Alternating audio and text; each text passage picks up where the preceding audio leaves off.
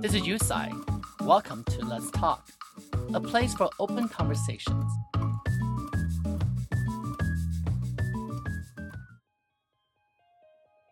On today's episode of Let's Talk, I talk with inspiring advocate, actor, and author Maulik Pancholy.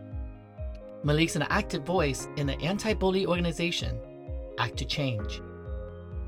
Also, Kristen Kish is the winner of Bravo's Top Chef Season 10, where she stood out not only for her exceptional cooking, but also for a compelling personal story. Maulik Pancholy is an actor known for his roles on 30 Rock, Weeds, Whitney, and voicing animated characters in Phineas and Ferb and Sanjay and Craig. But outside of the industry, he is a passionate activist and leading voice for the Asian American Pacific Islander community. Dedicated to amplifying this voice, Maulik has also penned a children's book whose protagonist is a young Indian American.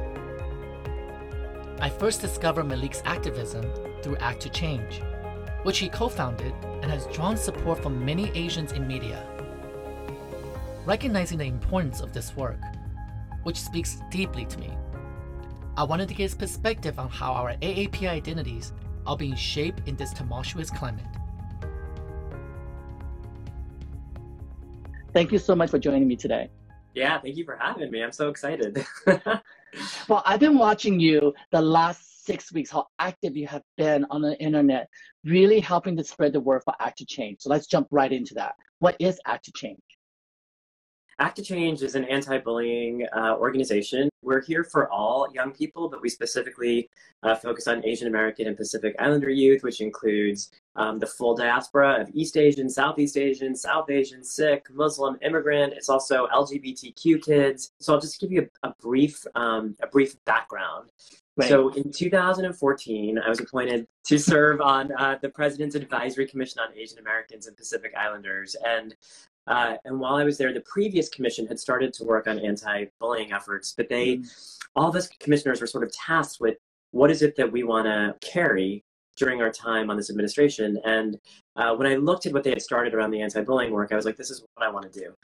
Um, and so we we actually formed the first ever AAPI anti-bullying task force at the White House. Wow. It was 25 people from five different departments and it was like it was crazy how quickly things were were moving. I mean, there was such a drive to do good for the people, and we put together this task force. We went out, we did 29 listening sessions around the country. We met with parents, we met with teachers, we met with students, of course, and we talked to them about the way bullying was presenting and what we need to be doing better to eradicate it.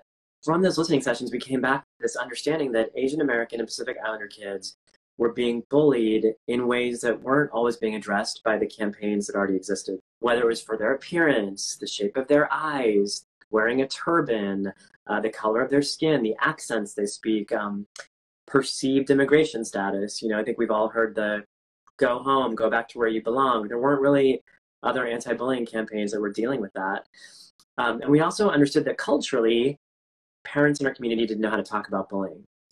I grew up with that because I know that my parents definitely didn't have that education to help us to deal with what we're dealing with on the social capacity every single day, right? Your parents yeah. tell you, stay invisible, hide, and just do really good in school and be a doctor, be a lawyer, show them what you got, but don't cause any noise. And because yeah, yeah. they didn't know how to make the right kind of noises out there to make a difference when we were starting this campaign, it was 2015, and there was still a lot of anti-Muslim um, and anti-Sikh hatred that was happening. And you know, we literally heard parents saying, "Well, if a kid calls my kid a terrorist, you know, well, they should just do their homework. Don't worry about it," and not really thinking about the real damaging effects. You know, like we we know that bullying has severe impact on mental health you know, at the least, it might mean not doing well in school or becoming introverted or dropping out of school. And at its worst, it can lead to suicidal tendencies and depression, addiction. That's kind of how Act to Change formed. And then uh, in 2017, when the White House turned over, it became very clear that this could no longer exist as a White House campaign. So myself and a few other folks from the White House, we we kind of were, it was just like a few of us being like, we got to keep this alive. and we stuck with it. And now we're, you know, a full fledged nonprofit. We've been able to really respond to what's been happening in the world in the last few months and certainly what's happening today. I couldn't be more excited about Act to Change to allow Asian people not to be silent. Yeah. So a, a year ago, we partnered with elected officials and municipalities and organizations. And we, a year ago, May 18th, we Act to Change um, had May 18th declared as the first ever AAPI Day Against Bullying and Hate. That's the uh, day I found you, by the way. yeah, well, but so but so last so a year ago, it was it was a pretty small event, honestly. You know, it was our, our first year doing it. We were a smaller organization then. Um, this year, for May 18th, and I do think this is largely in part to what was happening in the world. This I, the, what was happening with the racism against Asian Americans we had 200, I think, partner organizations that signed on to the day, and that included uh, the full diaspora of like elected officials, um, every major city across the country, organizations that span, you know, LGBTQ organizations that that that their focus isn't just AAPI stuff. You know, we really brought all these people together, and for that day against bullying hate, which which you saw, you know, it was it was Lisa Ling and Daniel Dae Kim, but it was also Padma Lakshmi and Tina exactly. France. And we literally brought the full, together the full um, diaspora of Asian Americans. Uh, so May 18th, um, just a like quick educational lesson, is the birthday of Vincent Chin, uh, who was a, a Chinese American man who was murdered in 1982 in Detroit on the night of his bachelor party uh, by people who thought uh, he looked Japanese um, and there was a lot of racial tension because it was in Detroit, it was outside Detroit, and the auto industry had been, you know, there was this perception that Amer- the American auto industry was going down because of because of Japan. So it looked very similar to the coronavirus. So look, this idea that we think this is happening because of you, and we hate you because of it, and we're going to attack you because of it. So the second annual AAPI Day Against Bullying and Hate was on May 18th, uh, as will always be, um, on the birthday of Vincent Chin. And Helen Zia, uh, who is a journalist who was very active in galvanizing the community and, and getting charges pressed against Vincent Chin's murderers back in 1982 was one of our guest speakers. And it was amazing hearing her speak because she talked about when, when Vincent Chin was murdered, it was really the first time that the Asian American community came together, like the full diaspora of Asian Americans and across gender and age and sexual orientation. What's kind of amazing to watch I have gotten the sense that our community, but we have this coalition of Asian Americans coming together.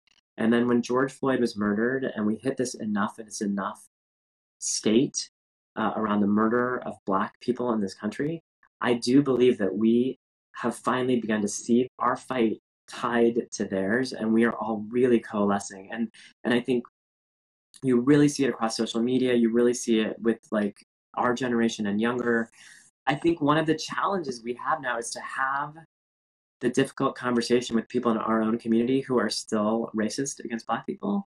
And by the way, I think we all have inherent racism. We have to find where it lives inside of us and, and address it. But certainly some people have a lot more than others. And we need to have that conversation. And we need we need to, you know, if it is arming ourselves with the information we need to educate ourselves and have the links to send out. You know we need we need to have the information. And and, and by the way like it's not on black people to educate us and it's not on the elders in our asian community to educate us. It's our responsibility to educate ourselves. Even within our own community the anti-bully is so so important. It's not just being bullied by the other colors. In a different shades of who we are we need to really come together and celebrate each other because in the world of at least my business as you know, for Asian people, a lot of them who become very successful in America do not go back and celebrate their own heritage. And, and that's something that always bothered me. Asian community don't always support each other. Yeah. They don't. And I'd be the first to mm. admit that. But when I see the black community, when I work with my friends, they are so collectively solidarity. It's incredible. And I wish for that for our community because yeah. that's something that I still find it very difficult to understand that why why are we still going i mean 2020 and we have to educate our own color to love ourselves? There's a common subject we encounter when we talk about equality that we can only find balance by being separate rather than uniting. The fear that granting everyone rights will infringe upon our own. As a photographer I've encountered this notion. By shooting with certain publications, you exclude opportunities with others. Maulik and I talked about this disparity and also how we need to find a new vernacular to talk about identity and roles. One that is respectful to all.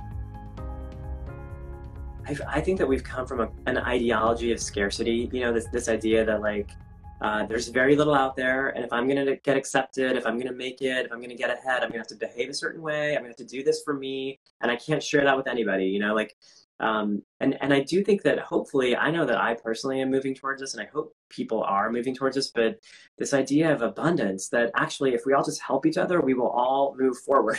we will Please. all move forward together. There's enough for everybody. We don't have to fight for the scraps at the bottom of the barrel, you know. And I think that I think that that's you know when I hear you talk about these stories of like, oh, I don't do that magazine. I only do the big white people magazine. I think part of it in situations that have felt similar to me, that part of it came from this idea that like oh if i do that i'll i'll be seen as too indian i'll be seen as too this and i need to be seen as this in order to succeed in this world and i, I think that's changing it has yeah. to one of the reasons that I'm being so vocal about it because I think it does need to come to the surface. There are amazing Asian designers like Jason Wu who is so inclusive in what he does, and he really embraced the idea of the cultural diversity from different colors and coming together. You have to have your voice heard in our own community first. You got to fix your own community first before you can try to assimilate yourself into a community that you think you're the only one. Because being by yourself doesn't work. You can learn that from the nature. Fish don't swim by themselves; they swim in schools, so they don't. You know, so they're stronger together. It just that's that's my learning right now of tolerance in a way, of understanding in a way, or accepting that that's their journey and I'll take my own and find peace in it. Because in the very beginning of having this structure of getting on here and having my voice heard, it was a bit of a struggle, right? There's a balance. I have to go, yeah. Oh, can I say these things? Can I be dishonest about this situation that happened? And then I realized everybody's going through this at a very different speed. And we're all trying to find out what what is appropriate the language of the word urban is no longer going to be in the music genre. Now it's called progressive. These are all learning that we're over inundated with right now. And I'm yeah. trying to figure, I am struggling trying to figure out what is right thing to say still. Yeah, I know. I mean, I think I think that it's like a slightly uncharted territory, and we're probably going to make a lot of mistakes. And you know, like I have to be honest. Like when I read the news about Gone with the Wind this morning, I was like, "Gosh, I haven't seen that movie in so long." I guess in my mind, I was like, this is just a movie of a certain time period, and this is actually what happened. And I also know that like Hattie McDaniels was the first Black woman to win an Oscar, and that's her performance. So I was like really surprised. And I have to be honest, you know, I just read this about this this morning, and I haven't read enough about it, so I don't know. Like, maybe, are they going to reinstate it? Are they going to? I don't know. Like, so what the thought process was. The, the yeah. thought process is to make sure that the disclosure to let people know this is a bad depiction. This is a characterization of slavery. We're not celebrating this, the South or the North. We're not celebrating conservatives. We're celebrating.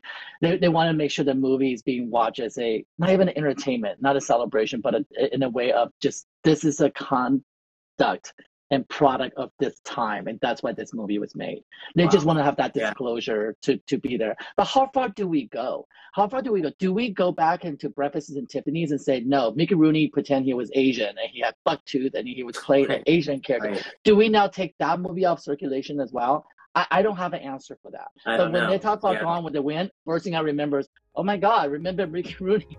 you know?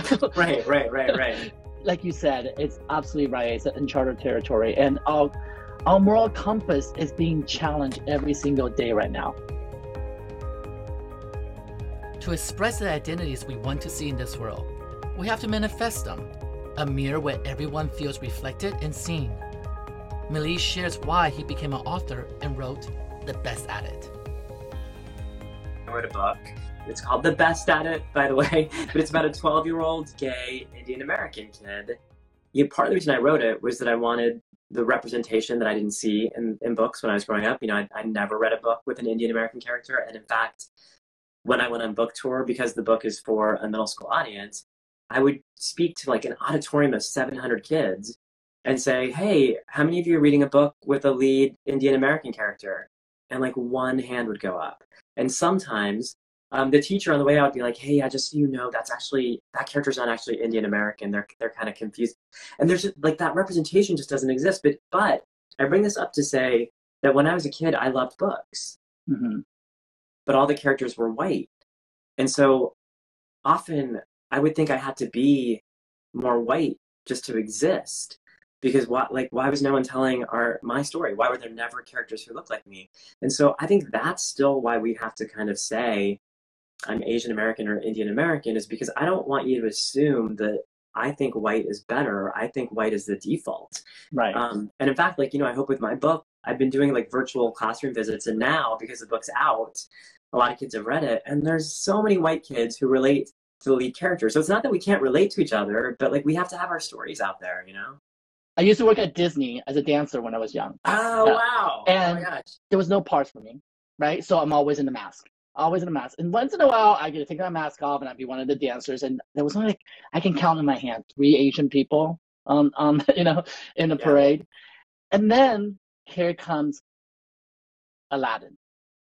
Oh, you can do Aladdin. You're and I go, guys, um, don't you want to find an Indian guy to play Aladdin? But that's how oblivious the world was, right? It's like, wait, you Yeah. masked me the entire time for three years I'm working with you, and all of a sudden my mask can come off because my skin is darker in color. It, it, Yeah. it- that stuck with me forever. And then of course, Um, by the way, I got my equity card playing Aladdin. but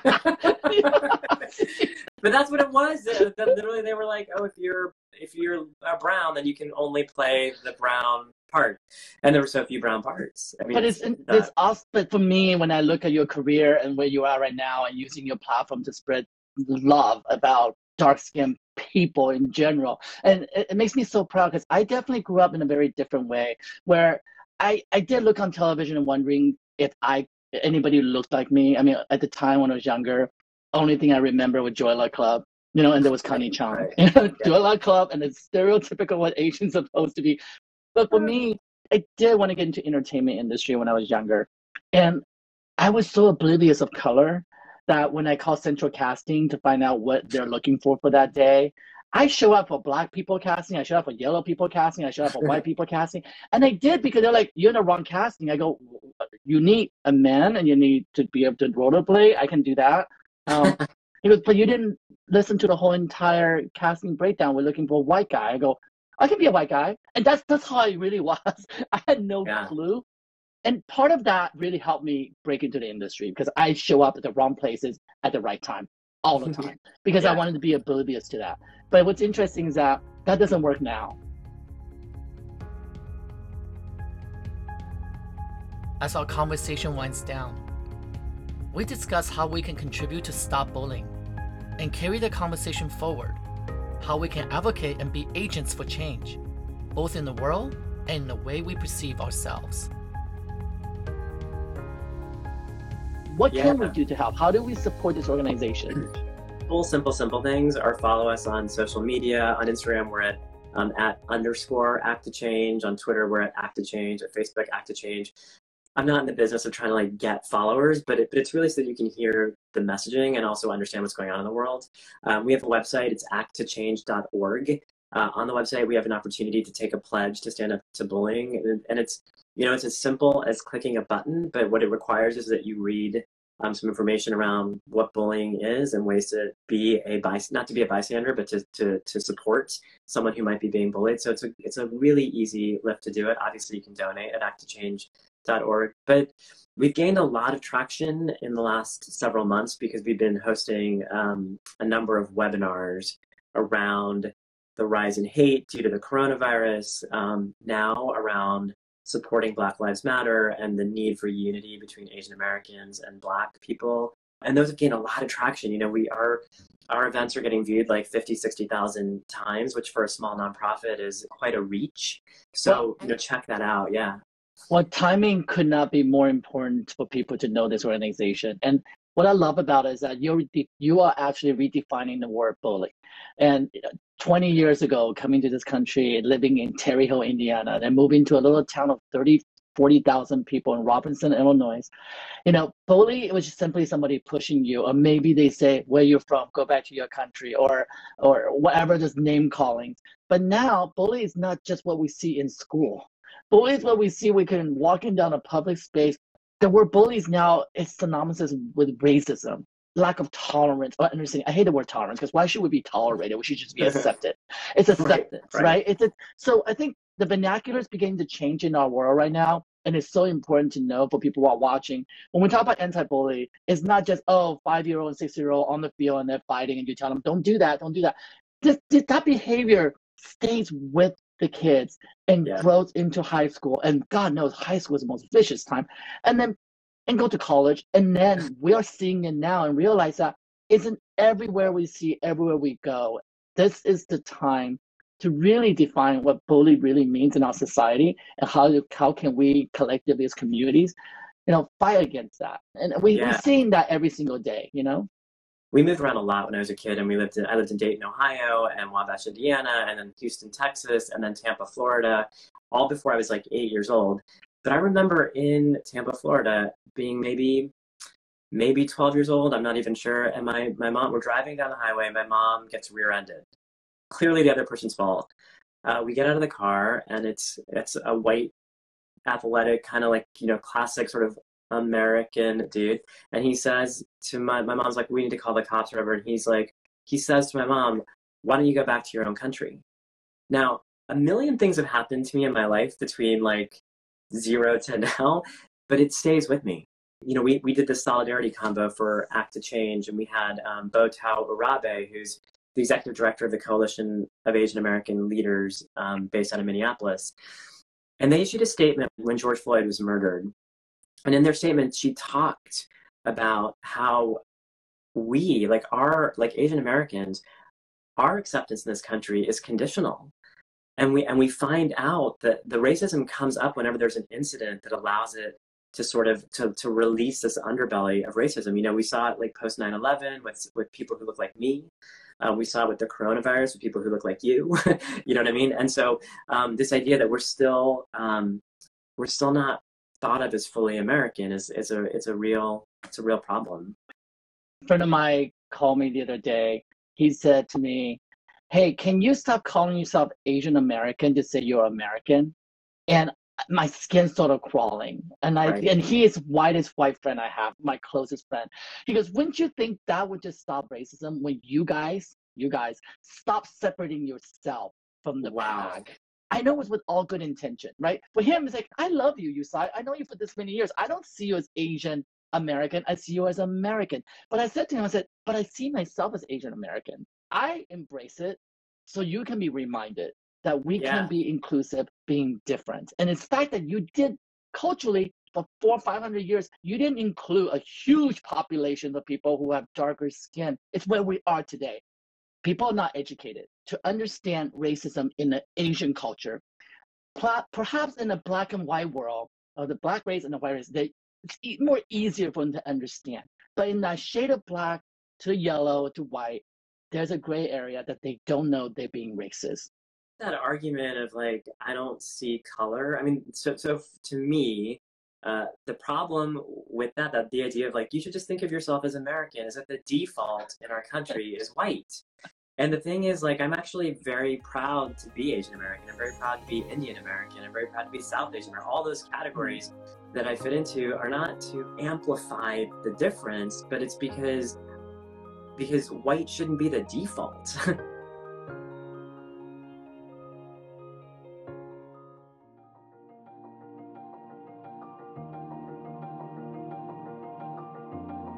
Kristen Kish made waves, winning on season 10 of Top Chef as an outstanding chef, a team player, a model, and a Korean American with an unconventional story. Her honesty and stereotype shattering lifestyle belies her self proclaimed shyness. I wanted to know what was her drive and curiosity that propelled her on her path. Thank you for being with me today. Thank you for having me. It's lovely to meet you. I remember back when you were on season 10, when you hit the screen for the first time, I went, What is this gorgeous model doing on the cooking show? oh so my God. let's dive right into that.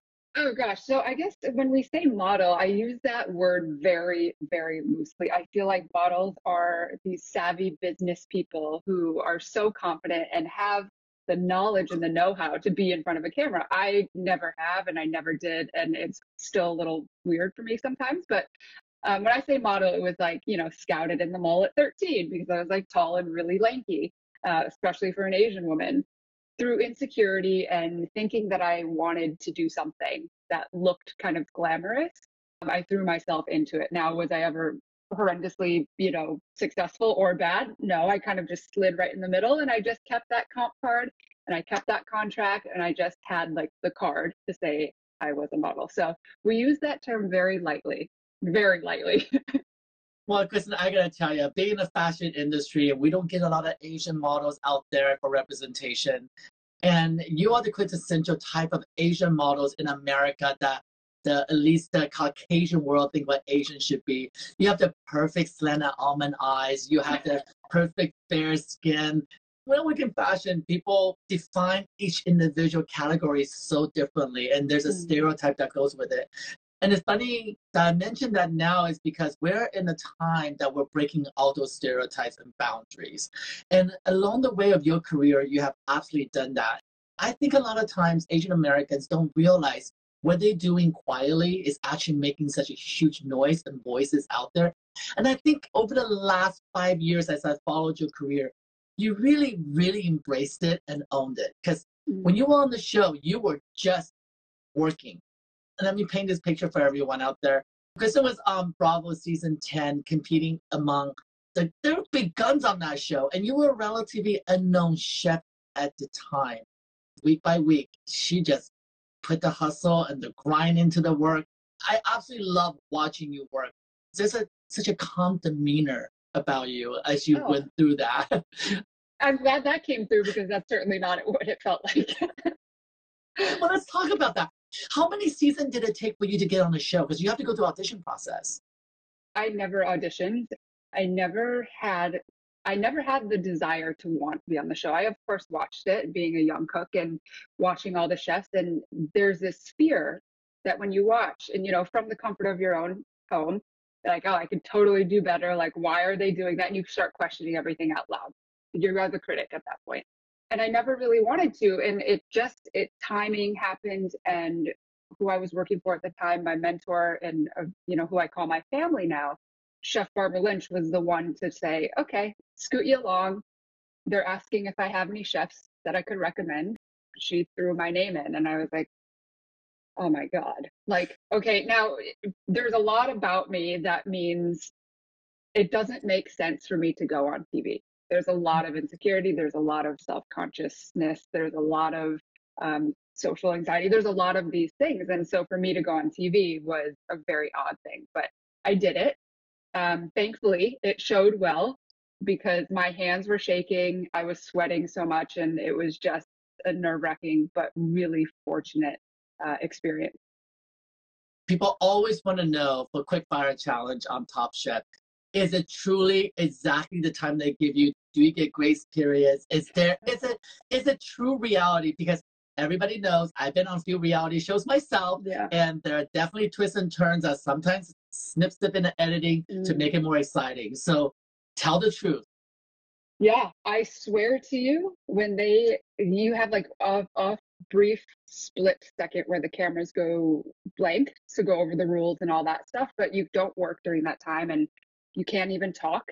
Um, so it is legit. They say go, here's your time, and when that time is over, you better have something, something, anything to show for yourself. Do they use the term "you on ice" on your show? They do, and you, Yes. you, you know, you know. So, this is a funny term in reality TV or any TV show that requires competition. What we'll tell the, the contestants, you're on ice. That means you're not allowed to talk to anyone. You're not even supposed to look at the judges.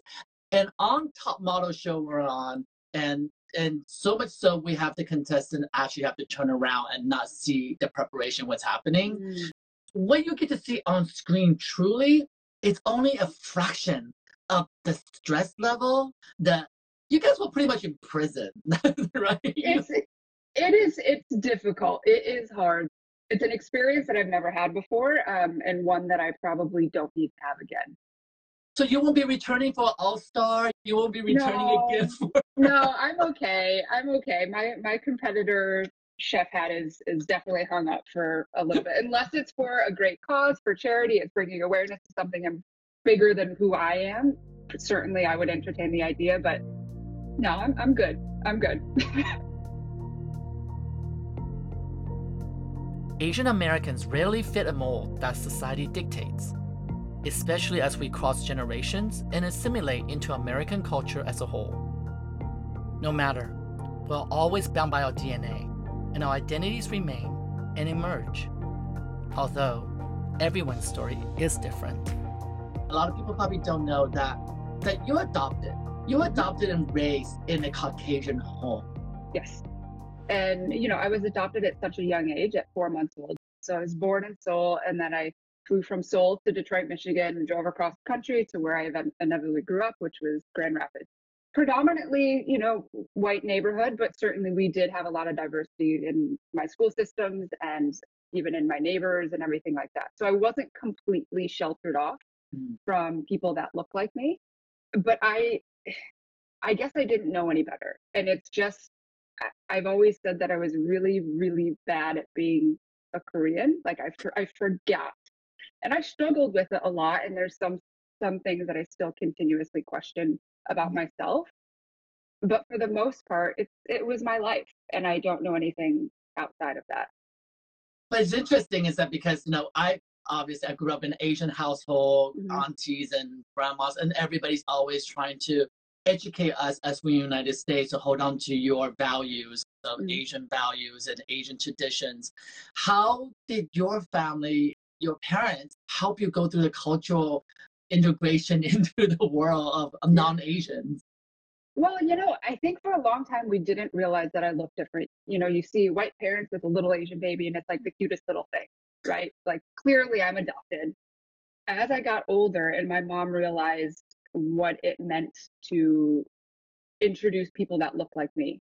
Um, so she Mm. was she is now retired, but she was a school teacher, and so she had access to foreign exchange students, and so she would oftentimes invite um, these Korean foreign exchange students into our home it wouldn't be like a lesson in Korean, but it would just be putting the two people together. So I had someone to look at and to say, okay, wow, this is really interesting. I went to um, adoptee summer camps um, to meet people that were also like me. And she would read me the Korean Cinderella. And we would go to the one Korean restaurant, which was like basically just Asian restaurant, um, you know, in, in our hometown. And so it never really struck me as this intentional effort didn't hit me yet. And it, it wasn't until much, much later on, until my adult years, that I realized what she was doing and how important that was.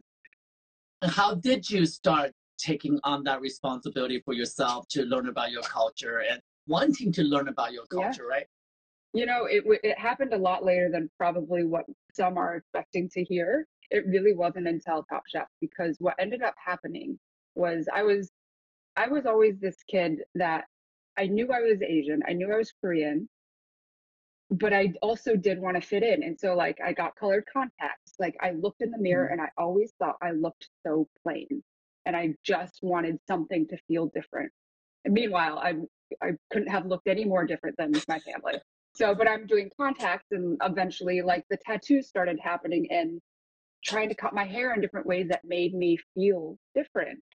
And then Top Chef happened. And so what ended up happening was once I went on TV, it was it was the community, whether it be mm-hmm. our LGBTQ community, our Asian community, adoptee community, whatever it might be, those communities started reaching out and saying, Oh my God, you're one of us. And I was like, Oh my God, I am one of you. And so it was like this this moment where I was educated and given permission to be me by way of the people watching me on TV, which was such a weird thing. So I learned far more than anyone probably learned just watching on TV. Everybody was questioning whether or not you make Asian food. And that wasn't part of your repertoire. That was you were classically trained and and, it, Mhm. and you were not making egg rolls and fortune cookies on the side as a quick fire challenge. No. So there was a challenge I remember at the very end. They threw you Asian food as your challenge. This is a teaching lesson moment, isn't it? Yeah, I mean, I have never, I've never, I've never cooked it before. I, it just was never part of my story. And being a chef, the whole purpose of wanting to cook for people and feeling like we're in the right lane is basically giving our life story to our mm. diner. And my life story was not Asian food. It was not Korean food. It wasn't learning any of that. I watched Great Chefs of the World, which now to come think about it, they should have featured more Asian chefs, but they didn't. And it was predominantly French white men. And so that's where I first started learning what it looked like to cook. So I wonder when that kimchi dish and that amazing, you know, Korean dining experience going to come from you? You know, I that is hard. That is a hard question to answer because it's not that I don't want to want to learn 100% about it. It is a bigger story and it's opening a can of worms really mm. that is mm. far beyond just cooking for me. It means it means I haven't gone back to Korea. Um, I have wow. these roller coaster ideas of when I feel like it's right and if I'm personally ready. Um, but my expectation is very, very high, especially for that first trip.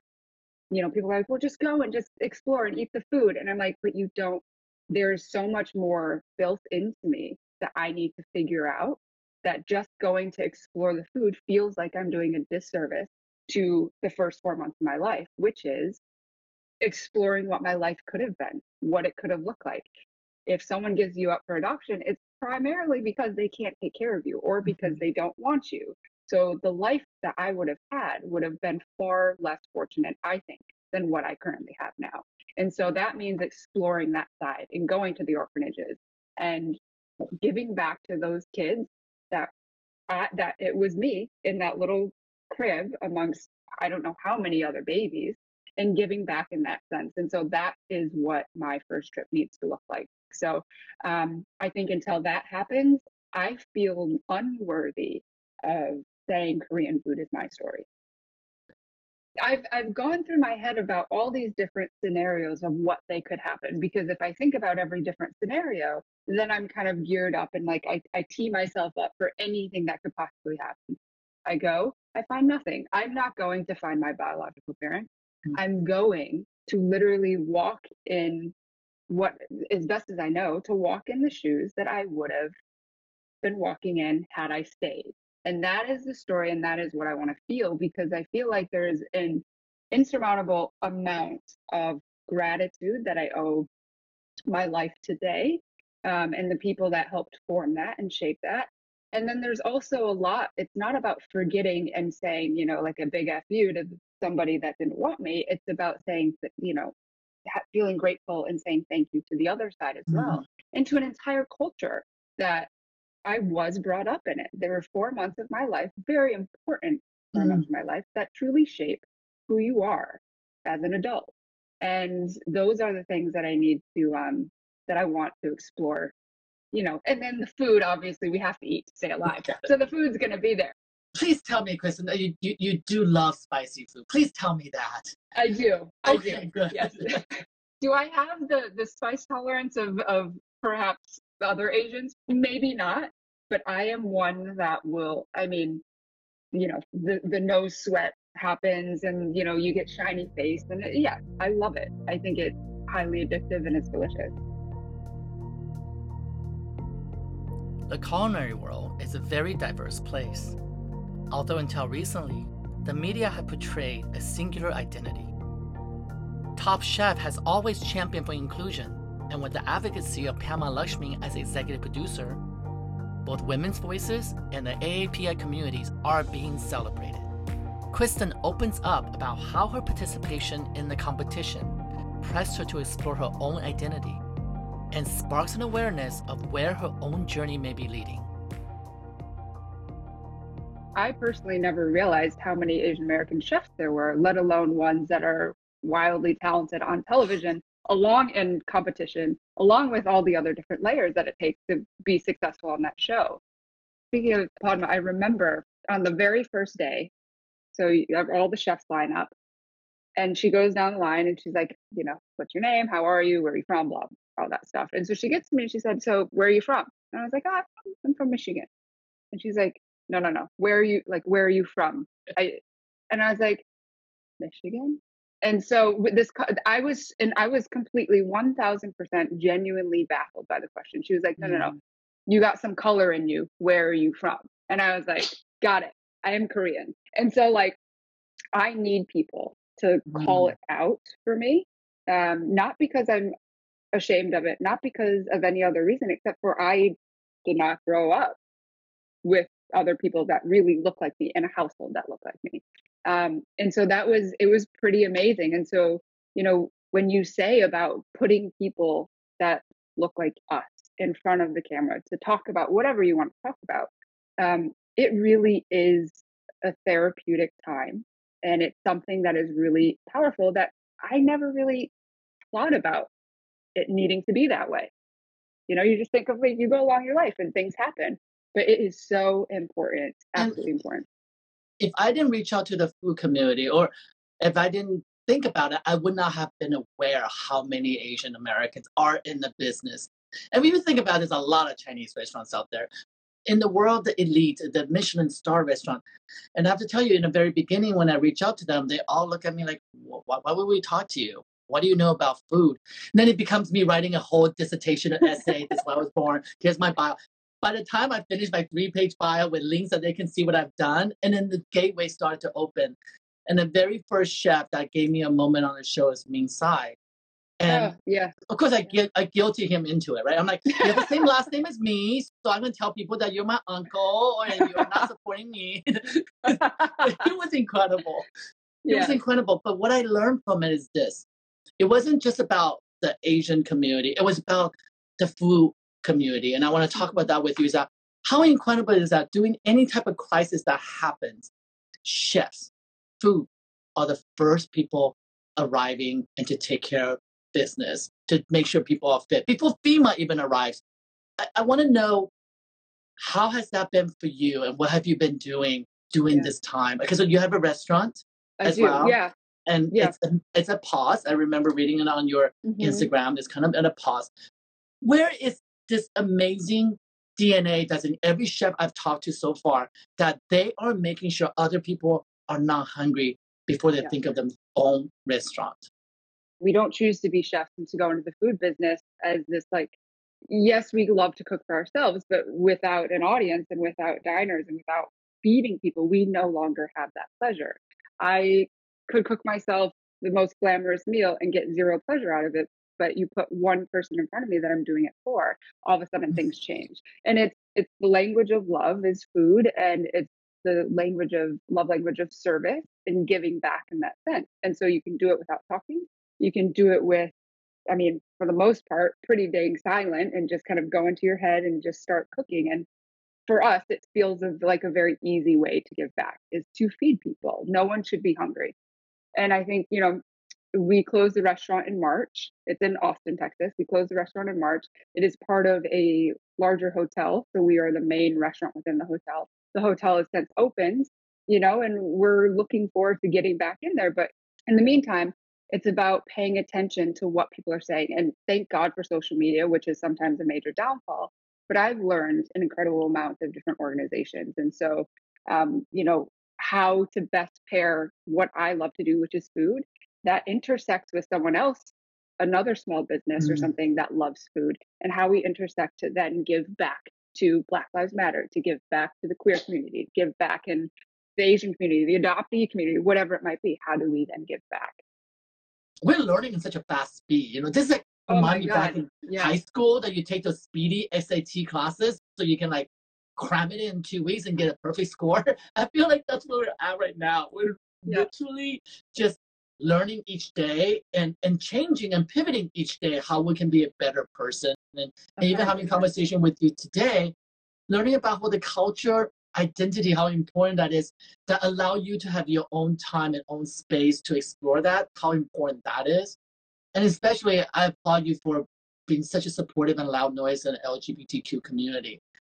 For Asian people, we worry, oh, uh, what's mom gonna think? Or what, what's mom's friends gonna think? Are they going to judge her because of me? I still have that, right? I still go through mm-hmm. that and think about that. But luckily my mom has um two gay people. her, her daughter is gay, and I'm Gotta gay, start so somewhere, yeah. we kind of beat her on the numbers.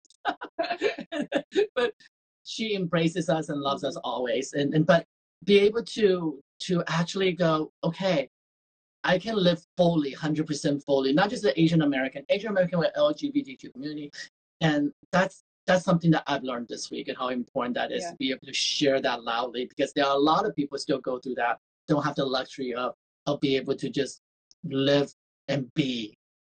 Well, I think we are all in a position now where we're self-reflecting, where we're where we're switching the lens and magnifying the lens on ourselves and the people around us and the people that are, you know, eight degrees of separation around us. And now we're all in a position to be a more exceptional student, to Mhm. be we are all and we all have the ability to be a teacher.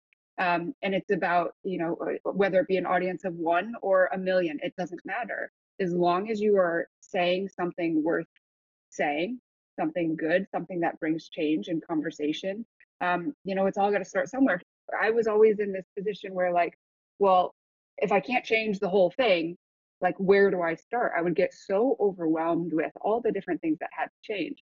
And also living in a bubble, which I realized that I was, I was living in a very bubble life of my own that I also didn't recognize of all the things that were also going wrong until um, you really have to expand and do the work to to learn about it. It's not going to just fall in your lap. We got to like do the research, take the time, um, and have conversations, right? That that educate us all a little bit more.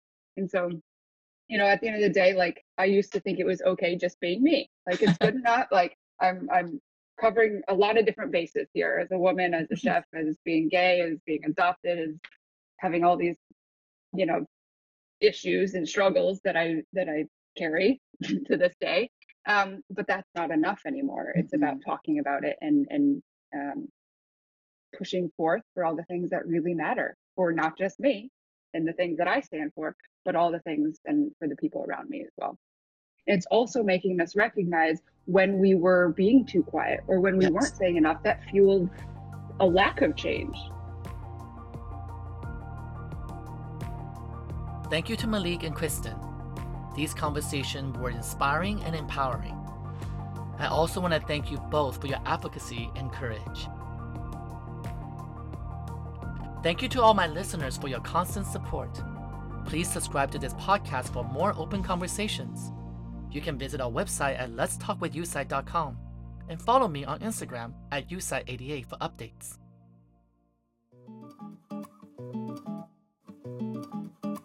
Let's Talk is a production of 88 Phases. I'm your host, Yu Tsai. Art director, Louis Jaime.